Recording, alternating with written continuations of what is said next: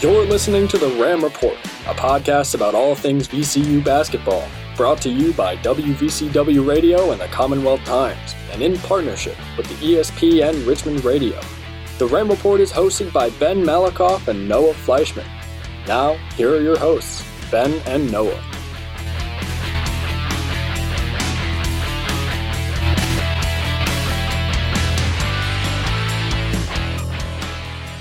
Welcome to this week's episode of the Ram Report. I'm Noah Fleischman alongside Ben Malakoff. And on this episode, it's a jam packed one. We're going to recap JMU. We've got an interview with VCU Director of Operations, Jimmy Martelli. And we're going to talk about preview St. Joseph's, the kickoff of the Atlantic 10 season. So, Ben, welcome to it's great to be back. And, you know, let's get this thing going.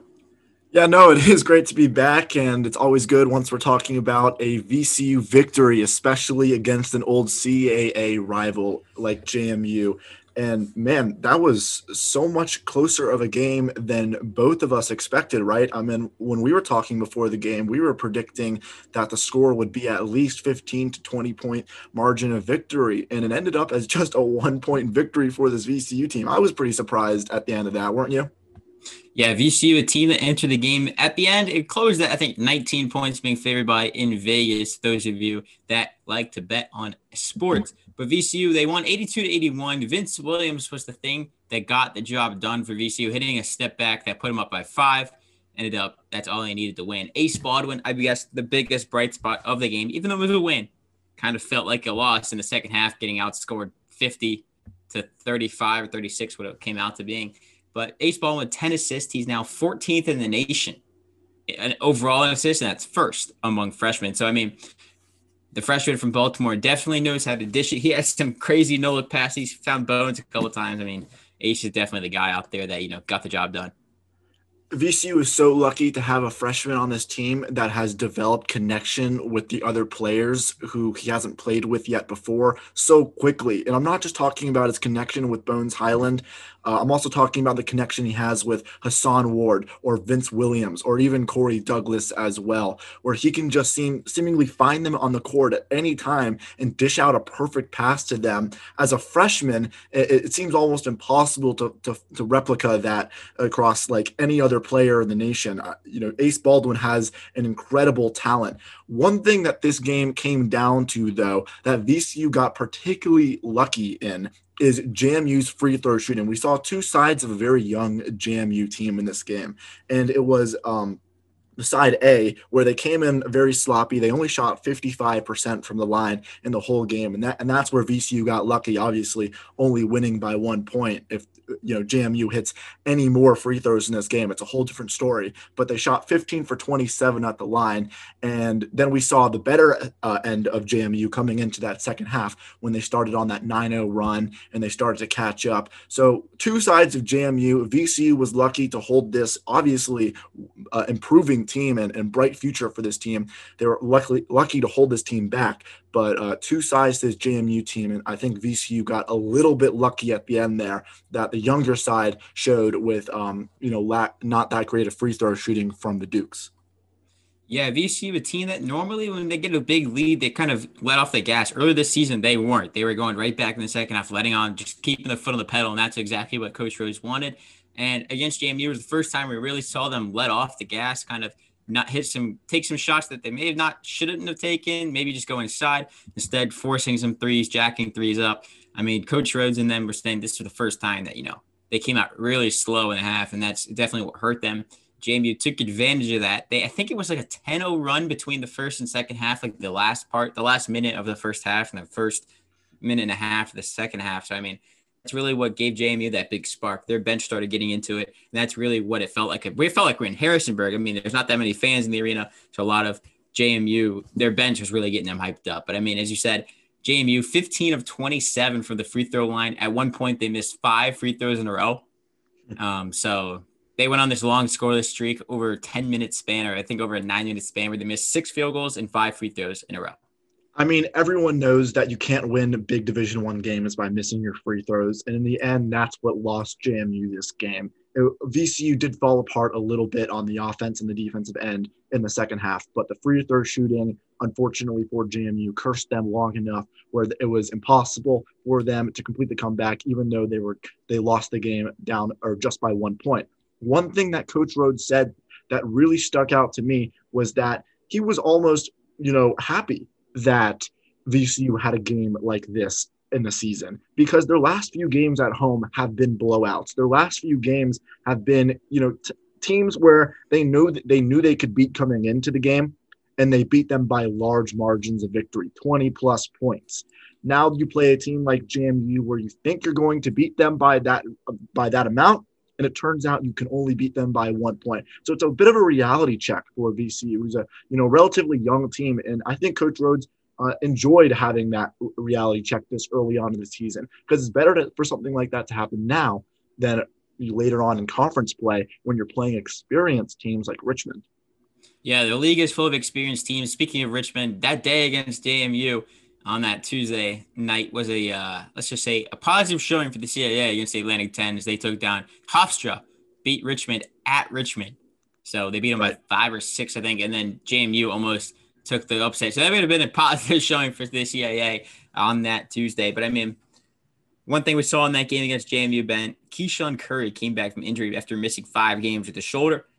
He scored 13 off the bench, including 11 of those in the second half. He got in some early foul trouble. Second half came out there and just said, Yo, give me the ball. He's athletic. He gets himself to the rim. And that's exactly what he showed there right? It's such a luxury having KeShawn Curry back. He started the first two games for VCU. And like uh, Jimmy Martelli is going to note in the interview that we had with him, um, the luxury about it is that Vince and uh, KeShawn are so good, complement each other. It, it's almost a question mark of who should have that starting line or who should have that starting spot in the lineup. Right now, it's Vince because of how well he's been playing. We saw that step back jumper that was absolutely insane to seal the victory for VCU. I mean, it was an incredible shot and something I never thought the game would have to come down to, but it did. And Vince was incredibly clutch and won the game there for VCU.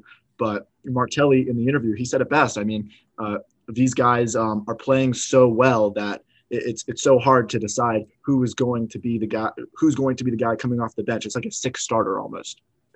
Yeah, it's a good positive thing to have. I mean, Jimmy Martelli, well, we'll get to that in a second. He also talked about having to prepare for 12 guys a night when you're playing VCU, but Vince has stepped into that starting role. He'll probably maintain that starting role. Maybe if Rhoades wants to switch it up and put in another guard instead of another forward, he'll put KeShawn back in. I mean, KeShawn coming off injury, scoring 13 points. He had a nice wrap on his shoulder, kind of looked cool. And I don't know, never seen something like that before, but you know, it's kind of cool looking wrap. But he scored 13, showed that he's back to being KeShawn Curry again.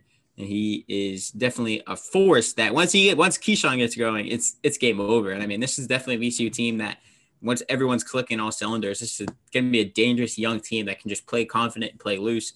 This is exactly what Coach Rhoades wants. But before we talk about St. Joseph's, we chatted with Jimmy Martelli a couple days ago. He's going to talk about scheduling JMU. He's going to talk a little bit about South Dakota. And then he jumps into other things like his biggest surprise of the season, the depth of VCU, and more. So let's take a listen to that. So we're joined here by VCU Basketball Director of Operations, Jimmy Martelli. Jimmy, thanks for joining us today. Appreciate it. Thanks, guys, for having me on. Jimmy, for those of the people that uh, might not know what's your role, I guess, in the whole scheduling process uh, year to year with basketball, could you just take them through that a little bit of just what you normally do on a normal year and then what you've done, I guess, coming up this year? Yeah, uh, two two certainly different uh, different jobs almost. In a normal year, we would try to put our schedule together uh, really by by midsummer. We would try to have that situated and completed you go into a year, you know, the MTE is kind of the thing that's done the furthest out.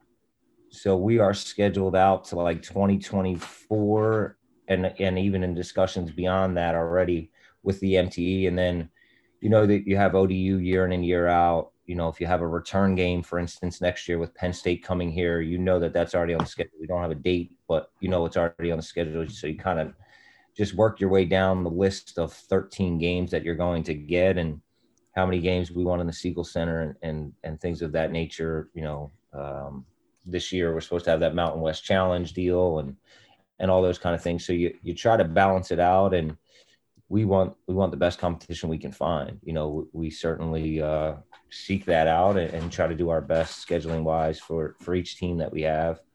Um, so you, you, get it together and then you, you put it to bed really in the summertime and you don't think about it again. I mean, I think about it night to night when we're playing those games, but beyond that, there's no there's there's never been a chance of it getting canceled or changed. Maybe snow might postpone or whatever, but honestly, I've never dealt with in in I think I've been coaching now I forget 10 years now maybe it's never ever ever have happened outside of a weather issue and that usually just pushes it a day and then this year was um, obviously very unique. You know i'd have to go back. I had a schedule on my desk the other day and it still had tennessee and charlotte on it. And i laughed and i just crumpled it up and threw it out. Like i'm not sure why i even have this. So this year obviously quite unique in all the challenges. And um, yeah we're certainly blessed and, and beyond lucky. I have no idea.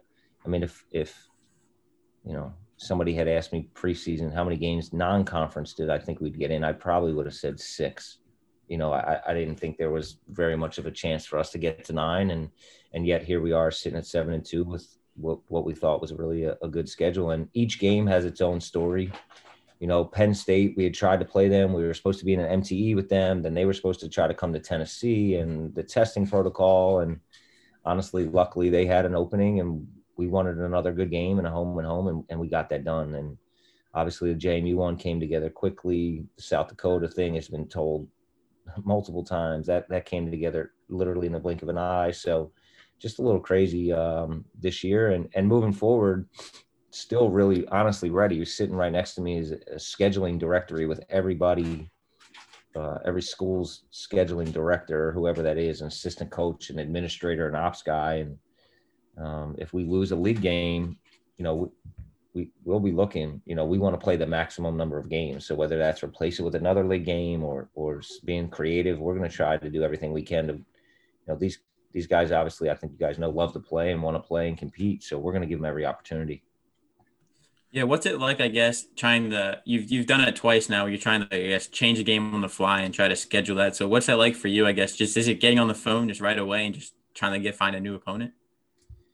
Um, it's it's really the pre-work, honestly, that that is the most important. So I would say, and I, I don't know the exact timeline. I would say about Thursday, I started getting concerned about LSU, and then it got pushed to the 23rd, and then maybe the 24th. But there was a lot of like maybe him, Hall, this, that, the other thing, and so you know, really kind of researched teams and said, okay, I, I pulled up KenPom and said, okay, who hasn't played that many games? Who, who you know, and, and it's a little deceiving because some leagues have 20 league games and 18 and whatever, but you could see certain teams have played three games. I said, well, they definitely need a game. So I kind of just started circling them, had a sheet next to me ready to go, and then had different options. You know, we we tried to get a high major game. We really tried. Um, there were three schools I won't mention them, but there were three schools that I think probably have seen us play and didn't want to play us. If this was two months ago and they looked at the roster with seven new guys or whatever the number is, they they might have been interested. And now they were a little bit hesitant and, and we didn't want to get left, you know, not having a game. So um, you know, teams that could bust here, teams that, you know, were in state. We we had all those kind of things ready to go. And uh, as soon as I got the call late Saturday night, that was kind of officially not going to happen, then then we moved forward quickly and and um, there were three teams on the three kind of teams that were left on our list and and we worked uh, closely with JMU. But I had talked to to Keith when the games got canceled here. They were supposed to play those games December 12th and 13th here or whatever that was. You know, we had talked. I said, hey, if you if you end up losing one, you know, we may need one or, or let's keep talking. And there were other schools just like that that we had kind of constant communication preparing for the unknown. And and uh, like i said it just kind of came together uh, saturday into sunday one of the things I wanted to ask you about was if schools are becoming more lenient in making their schedule because of how hard it might to find these games. And it might be different for you guys now because, like you said, it's so crazy that we've played nine conf- non-conference schedule games so far compared to what some other schools have only played like one or two games this whole season. Do you think other schools are um, looking at VCU now and saying it's harder or we don't want to play them because of the amount of games they've played, or in contrast, you know, are they being more lenient just because they need games? Yeah, it's it's hard to tell. Everybody's in a different situation, you know. So you have teams, and I'll just use the Big Ten. They think that if they have 20 conference games, they could they could just play those 20 and be fine. Like it, and I don't know. I'm predicting the future. If a team goes 10 and 10 in the Big Ten, and that's all they've played, what's the NCAA committee going to say compared to a 20 and 7 team in the A10? Like, what, how are they going to balance that when everyone may have played different games? I do think that people may be looking at the Siegel Center with 250 people and being maybe a little bit more. I thought, I thought at least maybe a little bit more willing to come here than than with the 7600. So, um, you know, there's, there, it's just different. You know, um, some some teams can play and travel, other teams can't. Honestly, every school that we spoke to um, and even in this last go around with with ending up with JMU, I probably spoke to 12 to 15 schools. Even on Sunday, I got a phone call on Sunday from Loyola Marymount. I'm like, are you, are you serious? And he's like, yeah. He's like, you know, uh, I'm like, we're in Richmond, Virginia. You, are not coming from LA out here. So it's just, you know, certain people want to play games. Other guys are, ah, we played seven of the nine available. We're good. We're five and two. Let's just call it a day. And then with the holiday, it became difficult because certain teams, whether they're on uh, break or giving their kids off, you know, then you have quarantine issues and COVID issues, and there's testing involved. You know, um, you know, our testing scenarios at the Big Ten playing at Penn State were different than anywhere else we've been. The Sandy, uh, South Dakota, I wish it was San Diego. The South Dakota situation was way different than than our home games. So it's every game, even when we go to Philadelphia, uh, they have different protocols for testing. So th- there's just so many variables right now, and um, it's hard to hard to say that that it's easier or, or different. I think everyone's the best thing about it now in terms of scheduling is there's no time for for the nonsense. Like I said, in normal years it'd be over the summer, it'd be over kind of the course of four, four five, six months that we put a schedule together. There's enough time for people to string it along oh yeah, we're really interested, and by the end of the day, oh send the contract. We, I, I don't know how many send the contracts I've had and never gotten them back, and uh, for whatever reason, and and uh, this year it's yes or no. Like we need to know. You know, hey, it's tomorrow at 10 a.m. We need to know. We we we have to go get another game, and um, so I think that actually has, to me, has has made the process a little bit easier because it's it's more more black and white than anything else. Yeah, that's the one thing that I found that was so interesting about it was because when we talked originally about that Penn State game, you just said that it was kind of like, hey, we got a spot open, you got a spot open, let's play. And that's just kind of what has been the norm now. And the same thing that happened with JMU, right? You know, you and coach just got on the phone and with their coach, and, and it just all kind of came together as, as quickly as possible to, to make it happen. Yeah, for sure. I mean, it's it's like I said, it's if you can't, we need to go get another one. It's it's not like all right, this is the right team at the right time. Okay, you have that date, but it's um, May second. You know, there's no real uh, hurry for them to, to to get it done. Sometimes there is, sometimes it is easy. Um, but it's this year those two games in particular again where they may have taken months or weeks or whatever to, to kind of get done and finalize and iron out it was get on the phone. I think that contract was turned around i want to say maybe in 15 to 17 minutes. And wow. that's that's not normal. Like even even the contract piece if i send a contract to school x it, it could take days or a week okay, this person has to sign it, this person has to sign it. They send it to this person, then they send it back to us. We have to get four signatures. Um, it's been, you know, like I said, it was literally like, hey, I can get this right back to you, and and they did.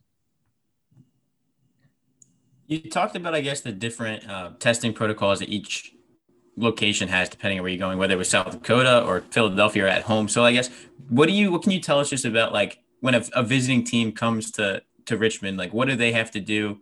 I guess what is the VCU like requirement for them to, to test out? Yeah, our requirement is the A10 requirement. We fall underneath that. So um, it's just three times a week. Um, you know, you have to test three times a week. You get results three times a week um, for the NCAA. And, and that's honestly, that's it. We, we have the ability to do some more things with the hospital and some great connections, obviously with VCU Health and, and all the testing that they've been able to help us with. But um, yeah, right now it's just testing um, the three times a week, and then there's some forms that they fill out, you know, that everyone's negative and that they're following all the right protocols and guidelines and suggestions of health and safety and those kind of things. Are you personally surprised with the success so far of how, you know, limited or like no negative tests so far during the season for VCU at least, and the success of other programs specifically, but I, or specifically for VCU, are surprised with the success that you guys have seen so far in the testing? Uh, knock on wood, or or I don't know if they still do rabbit's foots or whatever you just that. Um, yes and no. I mean, yes, because the rates and the percentages in the country would would lead you to believe that something else would happen. Um, but at the same time, our guys have have bought in since you know around June fifth. You know, and uh, it's really a credit to them and to our docs and and uh, to our administration that they, they we put a plan in place. You know, we modeled it off Major League Baseball and the NBA and WNBA and uh, MLS, and we put that plan in place, and guys have have followed it. You know, and um, yeah, I don't know if there's luck involved or not. I don't know if it's, you know, I, I certainly think that the city of Richmond has done a good job, and um, you know, I think we were the second state or whatever shut down schools and things like that nature. So I think being proactive from the government side was was a great thing, and and you know, um, you know, obviously Fordham in New York City they haven't played a game. You know, is that a product of their basketball program not following, or is it just a product of their uh, environment and community having such a large um, rate of COVID? You know, so. Uh, but certainly all the credit goes to our guys, you know, for for doing what they're supposed to do and doing what they need to do to to get to nine. I mean, to get to nine I don't know. You guys know better than I do if there's anybody that's played more than nine, but but I certainly know we're in the top probably 20 of of anybody that's played. Yeah, and then looking back at that first nine games for you, just as an observation, just being a coach or whatever, what is I guess the biggest takeaway you've taken from these first nine games heading into league play next week? Um, whew. honestly, I was trying to take a deep breath today and not think about anything. Um, I, I, I think that um, it's more of a confirmation of of something that we thought, and, and that's you know something that coaches uh, hung his hat on since we got here is our depth. You know, our first year, our depth wasn't good. It wasn't good enough. I mean, Justin Tillman was a fantastic player, and you know, I love Johnny Williams to death, but we, our depth was not where it needed to be, and it wasn't good enough depth. Um, last year injuries hurt our depth you know some other things but but really injuries hurt that depth and now you're seeing a situation where um you know we bring guys off the bench that you know could start. I mean could start. I mean vince williams didn't start the first couple of games because KeShawn had played so well and and now we all see what vince is doing. You know to have one of those two coming off the bench is a huge luxury. Um you know, other teams need to prepare as if that's a six starter. And then you got a guy, guy like Tre Clark, who, you know, has played tremendous basketball and, and taken a huge leap forward. Again, I put him up against any backup point guard and not only backup point guard, but a starting point guard that's now tired because Ace has guarded him full court. And it's like, you know, th- those things in Hason Ward, like you, you can't tell me that as a sophomore, uh, most teams in the country wouldn't want a guy like that. So I could go on and on about those guys. And and you look at the stat sheet, um, Jamir Watkins. I don't know what he what he ended up with last night. I can tell you right here, but against JMU, you know, he ends ends up with nine points, um, had 15, and then Mikeal Brown Jones has two last night, but he's had a double figure game. So I think that we have probably 11 guys on our roster and I don't want to leave anyone out, but probably 11 guys on our roster that are capable of getting double figures every night. Well, as an opponent, how do you prepare for that? Our scouting reports typically have eight or nine guys on it. Now we're we're throwing out 10 or 11, and you know, two or three of those guys are not on your scouting report and could could get double figures, you know, any night. Jamir definitely can. He has. Mikeal has. Josh Banks just hasn't broken out yet, but he will. You know, Tre obviously can. KeShawn, Hason. That's our our bench last night Um, and all those guys are capable of getting into double figures and if not double figures, impacting the game on, in positive ways uh, other than just scoring. You know, Tre with the steals, Hason with blocks, and and the defensive presence, and uh, so you know that just kind of has has come true. Um, I guess more than anything I've learned. I guess I'd say. One of the things that uh, coach talked about a little bit was something that he had to do where he had to tell the players that they couldn't go back for the holidays. And he said that was that was very hard. Um, it was a hard moment for him. How do you think the players have reacted to that news so far? And um, you know, how, how they handled it since then? Yeah they they've handled it as about as well as you could. Um, again it's a tough situation for everyone. It, it's not something that we want to do obviously. And and to be honest with you there's 14 coaches in our league. Coach was the last one standing to, to the point of into September, October, and even into November, calling the league and begging and pleading. And we tried every angle. We, we, we literally tried everything we could to not play a game on December 30th because we knew if that game had to take place on the 30th, just with testing and quarantine and how long you have to stay out if you go home, we wouldn't be able to play the game. And, and we tried. We we tried to change that game multiple times. Um, and and literally he was the last one standing until kind of the doctors came in and said, Coach, it's just not it's not going to happen. So um, we stress family, as you can see here, uh, and, and, it's super important to all of us. And um, our guys were disappointed, rightly so disappointed. You know, it's been a long year. It's been a tough year. Most of them have been here since June 5th with a small break in, in August, and some of them didn't even go home then um, due to COVID concerns. And you on, add on top of that social uh, unrest and, and injustices that they see and things that they're dealing with, and it's it's hard. It's it's really difficult. Um, you know the the it's the right decision. It's the right decision for their health. It's the right decision for us to continue to play, which is what they want to do and what they love to do. And at the same time, it's tough and, and um, it's not not something that we ever want to do again. That's for sure. I got one more question for you, then we'll let you go here. There's so many questions up in the air on conference play and how the NCAA tournament will be played. How confident are you that the NCAA can get the tournament done in March? And do you see it, you know, how do you see it being played out in general? Yeah, I'm, I'm confident that they need it to happen so that they'll find a way to make it happen um, everyone can point to the NBA and say, "Oh, just bubble." We'll, we'll start looking at the finances and the hundreds of millions of dollars they spent to put that bubble together. It's probably not the same for the NCAA.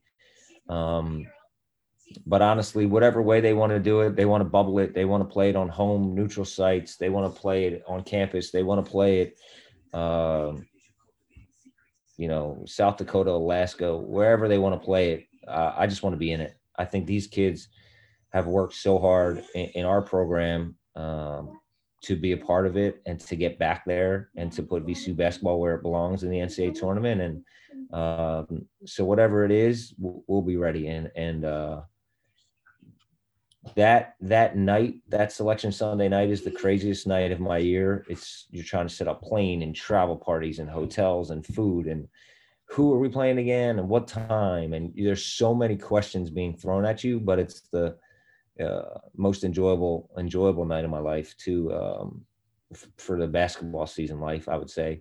Um, it's it's just uh, it's just a pleasure to to be a part of it. So honestly whatever they want to do um, I think they're smart people and Dan Gavitt and, and the NCAA and all the way down to the commissioner's office here at the A10 they're, they're smart people involved and um, I'm sure that they have not just a plan B, but a plan C, D, and E right now. And, and um, hopefully, hopefully we can get to there. You know, with league play coming up, each league kind of again has their own rules and stipulations, and now you're dealing with just one set of rules, which I think will help um, get these games off the ground. Again, stoppages and uh, the idea of going back down to seven day quarantine, and I don't know all the all the the kind of guidelines with that, but that's going to certainly help. Um, you don't lose 14 days, maybe just seven. But um, you know, I'm, I'm hopeful, certainly hopeful, and uh, grateful that that we get a chance to to tip it up here at the end of the month against a league opponent and um, try to keep our head down and, and, pop up in March and just see what they tell us where, where we have to go and and uh, like I said, I just just want to be a part of it with this group because because it really is. I know it's cliche, but it really is fun.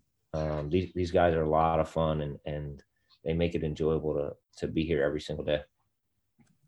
Well, I know uh, Noah and I are certainly looking forward to the rest of the season and how we'll play out. Uh, thank you so much for taking the time and joining us here on the Ram Report podcast. Jimmy Martelli, uh, VCU basketball director of operations. Um, good luck to you in the rest of the season. Wish you the best and happy holidays to you and your family. Thank you again. Appreciate you guys. Thanks for all you guys do and uh, happy holidays to you guys and Ram Nation. Uh, look forward to seeing you right around the new year and happy new year to everybody as well.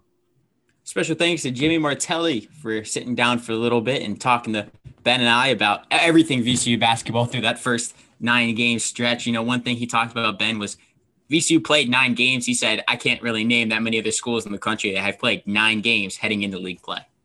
Yeah, it's incredible that VCU has been able to play nine games to this point without any uh, COVID difficulties. It's really a blessing for this team. Uh, and it, you know, it makes it interesting to see how other teams react based on experience in their schedule. They might be teams that historically are better, historically are worse, but they don't have as much experience in the 2020 season as VCU does. So nine games early on has really helped out a young team, and it's been the best possible scenario so far for Coach Rhoades. Yeah, nine games down, and now we're heading into Atlantic 10 play, which kicks off this week against St. Joseph's. That's a noon tip on December 30th in Bend. St. Joseph's, a team that comes into the game 0 5. This is a team that's played three top 25 schools, including Tennessee, Kansas, and Villanova, and Coach Jay Wright. So, I mean, St. Joseph's on paper, 0 5, not great, but they've played quality competition. Not just all ranked, Noah, those teams are all in the top 10 when St. Joe's played them. Kansas, number six, Villanova, number seven, Tennessee, number eight. I mean, man, they have had it rough in the in the beginning parts of their schedule. It it, it has been difficult for St. Joe's. You cannot you cannot blame them for starting off 0 and 5. I mean, they also played Auburn at one point. Uh, lost to them in overtime, uh, 96-91. It, it's been extremely rough for St. Joe's. It doesn't necessarily mean they're a bad team. I think this is a team that um, shows a lot more than what their 0 5 record is. Five games into the season against incredibly tough teams uh, it's something that VCU can't afford to overlook, in my opinion, especially um, you know with how their the last game went for VCU against JMU. This is kind of like another JMU game here. You don't want to overlook your opponent, no matter what their record is, no matter uh, who they are, because they have some they have some ballers on this team. No, they have some players, and Ryan Daly is one of them, leading the team with 17.2 points per game. He's also their leading rebounder with over six per game. He is a guy who, who can go off at any second. The transfer from Delaware, he is a force, a force on this St. Joseph Hawks team. Yeah, Ryan Daly led the team last year for St. Joe's. He's back doing the same thing again. Taylor Funk also averaging 15 points a game, shooting almost 40% clip from three. A dangerous three point shooter there. But Ben, one thing to know about St. Joseph's opponents are averaging 92 points a game against St. Joseph's. VCU, they scored over 90 I think once, maybe twice this season already. But I mean, that they're playing top 10 teams in the country. So that, that stat might get a little skewed. At, in this VC St. Joe's game, do I expect VC to score 90? No. Do I expect them to score 80? Maybe. But it's probably more realistic that VCU put up 70. And the question is, is what the defense can hold this St. Joseph's team too, because St. Joseph's not only are they hungry to get league play started, they're trying to get on the winning cup. And so they're gonna just it's even gonna taste even sweeter for them once they start getting in the role that it's gonna be conference wins. So these just count that much more than just a non-conference win. You know, it's it's a great point that you bring up here. I think VCU cannot get distracted with those type of numbers. You see a big number like 92 points per game against St. Joseph's, and that makes you want to, you know, go out on offense and shoot as many threes as you can and just run up the score. But I think for this game, VCU is really going to have to focus on their defense, especially like you like you said, Daly and Funk averaging uh, 17 and 15 points per game, respectively. Those are guys who can explode at any second. The defense is what is going to have to carry VCU throughout this game. The offense will come later. Teams are teams are scoring a lot of points against this St. Joseph's team. It's not something they need to worry about at the moment. It's the defense stopping their scores um, from scoring the ball throughout the whole game. One stat that's really interesting about uh, St. Joe's shooting Daly. He's only averaging 17% from beyond the arc. In fact, Funk is their best three point sh- uh, shooter on the whole team. He's averaging 39%. But last game against Tennessee, this Hawks team only shot 20% from three. So limiting points in the paint is going to be huge for VCU. Points in the paint and guys off the bench, I think, are the biggest two. Defense is going to be what carries VCU in this game. The offense will come later. Defense is their number one focus in their first A10 game of the year. Well, defense has been something VCU has hung their hat on for a while. And with Havoc and Coach Shaka Smart, it's been carried on through Wade and now with Coach Rhoades. and VCU this year. They're a team that through the first nine games, they're leading the country in many categories. They're number 27th overall in turnovers forced, number second in blocks in the country with 49. Corey Douglas had five last game against James Madison, and they're third in steals with 99. That's with three in the top 25, I believe. The last time I checked, that was all three point guards in the top 25 in steals. They're also tied 14th in block shots per game or so.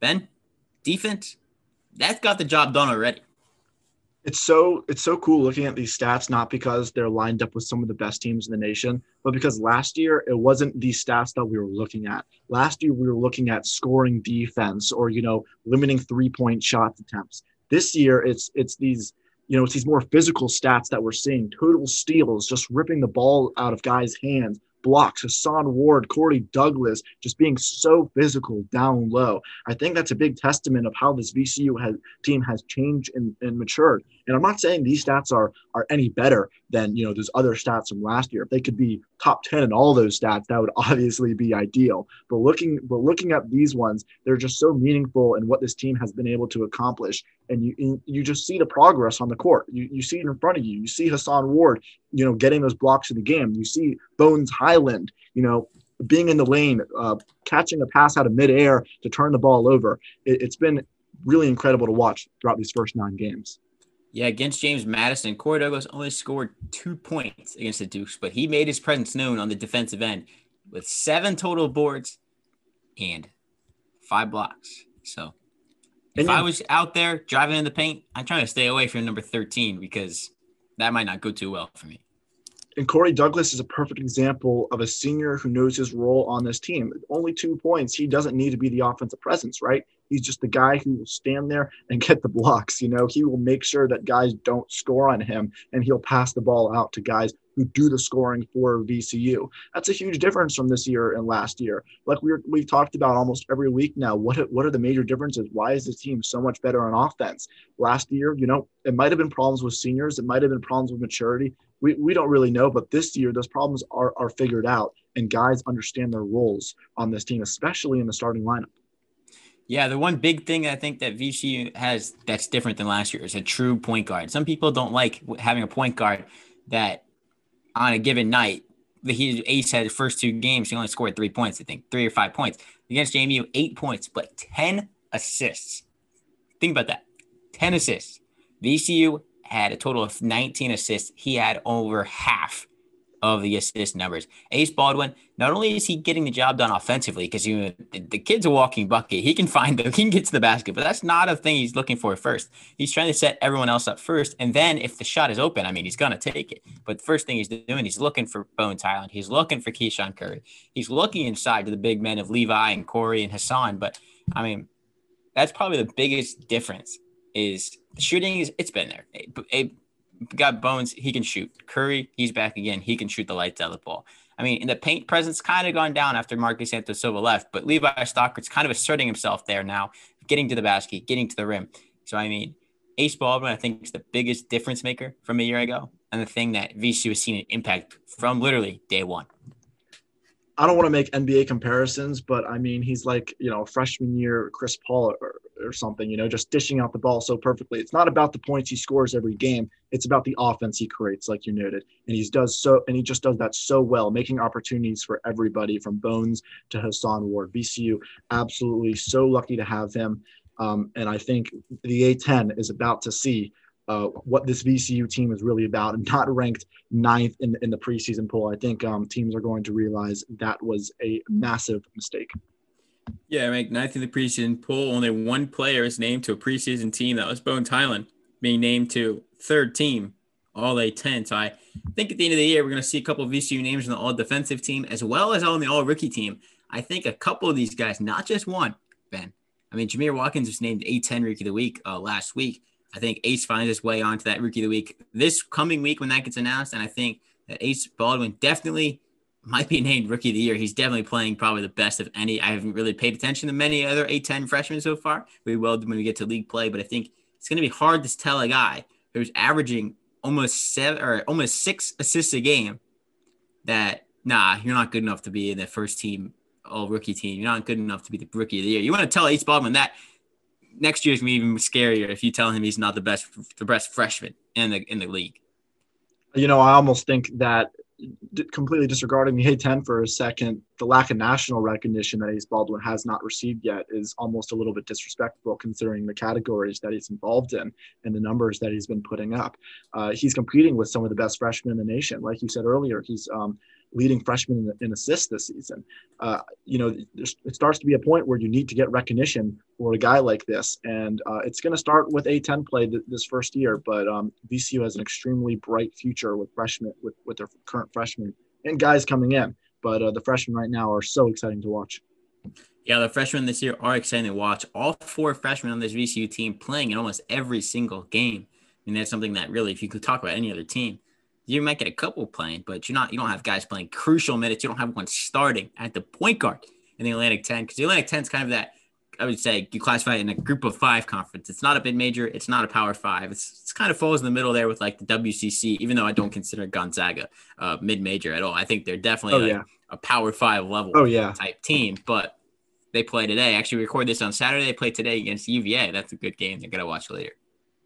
Uh, yeah, I don't think the A10. I don't consider the A10 a um, a Power Five, or I, I consider it upper mid major. You know, I wish there was something. Yeah, I wouldn't say. I think it's like. A, yeah, I think it's like that group of five that you have in football, where it's like the American, and you have like. Right. It's not definitely not like a like a F, FCS school like the yeah. CAA or something in that. It's definitely in that middle ground. It's not not not not gonna. It does not deserve to be in the Power Five, but it's also not deserve to be in the classified as a mid major with with all those little schools. So I think definitely the A10 working its way up. I think last year I saw it was ranked like seventh best conference in the country or sixth or top. I would love to see an American A10 tournament in a coming year soon. I would love. Yeah, we were supposed to see the Mountain West A10 challenges here. Yeah. That got canceled. VC was supposed to play UNLV, but that hey, what can you do? But if you have you noticed something, we're a little off topic here, but the A10 SEC challenge that is kind of just spurred out of non-conference play a10 is just running through the SEC. Well, you know, uh, it's not surprising to me. I wish the LSU game would happen with VCU. I really, but I mean, um, football. I mean, SEC is more known for football. I'm not saying they have bad basketball teams, but I mean, football is what you think of uh, with SEC, right? Uh, that, no, what, for sure. You think you th- when you say SEC, you think Alabama. You think Nick yeah, Saban. Exactly. You literally think of Nick Saban. You think yeah. of I would say Gus Malzahn, but he's gone. But you know what I mean. You think of Auburn, Alabama. You think of big schools. You don't well, think of. For the record, you know, I, I, don't want to, you know, put any bad omens on this team, but I think that VCU LSU uh, game um, would have been very close, and I think uh, the team from Richmond would have would have had the favor in that one. But I guess we will unfortunately never know. I think I think that contract will eventually be played out next year, though, unless uh, LSU would have to buy out uh, the contract, or Will Wade and LSU would have to buy out that contract from VC to get out of it. And I doubt they're willing to do that. So I assume that the matchup will be posted for the next year's basketball schedule. Yeah, I do know that Coach Rhoades and Jimmy Martelli touched on that in the interview you guys just listened to, but he talked about how VCU was trying to work with LSU. They were trying to schedule. They were they were working to be flexible. They said, "How about the 23rd? How about the 26th?" And it just didn't work out. So I mean, I'm not gonna say LSU is dodging VCU, but I'm gonna say LSU is dodging VCU, and if it gets played next year, it gets played. If they buy it out, then that just confirms that we'll know our answer. You didn't want to play LSU. I mean, but you know, it is what it is. Coming up next week on the Ram Report, we'll talk about St. Joseph's game. We'll talk about Davidson and much more. We'll have a special guest that'll be announced later in the week. For Ben Malikoff, I'm Noah Fleshman. See you guys back here next week.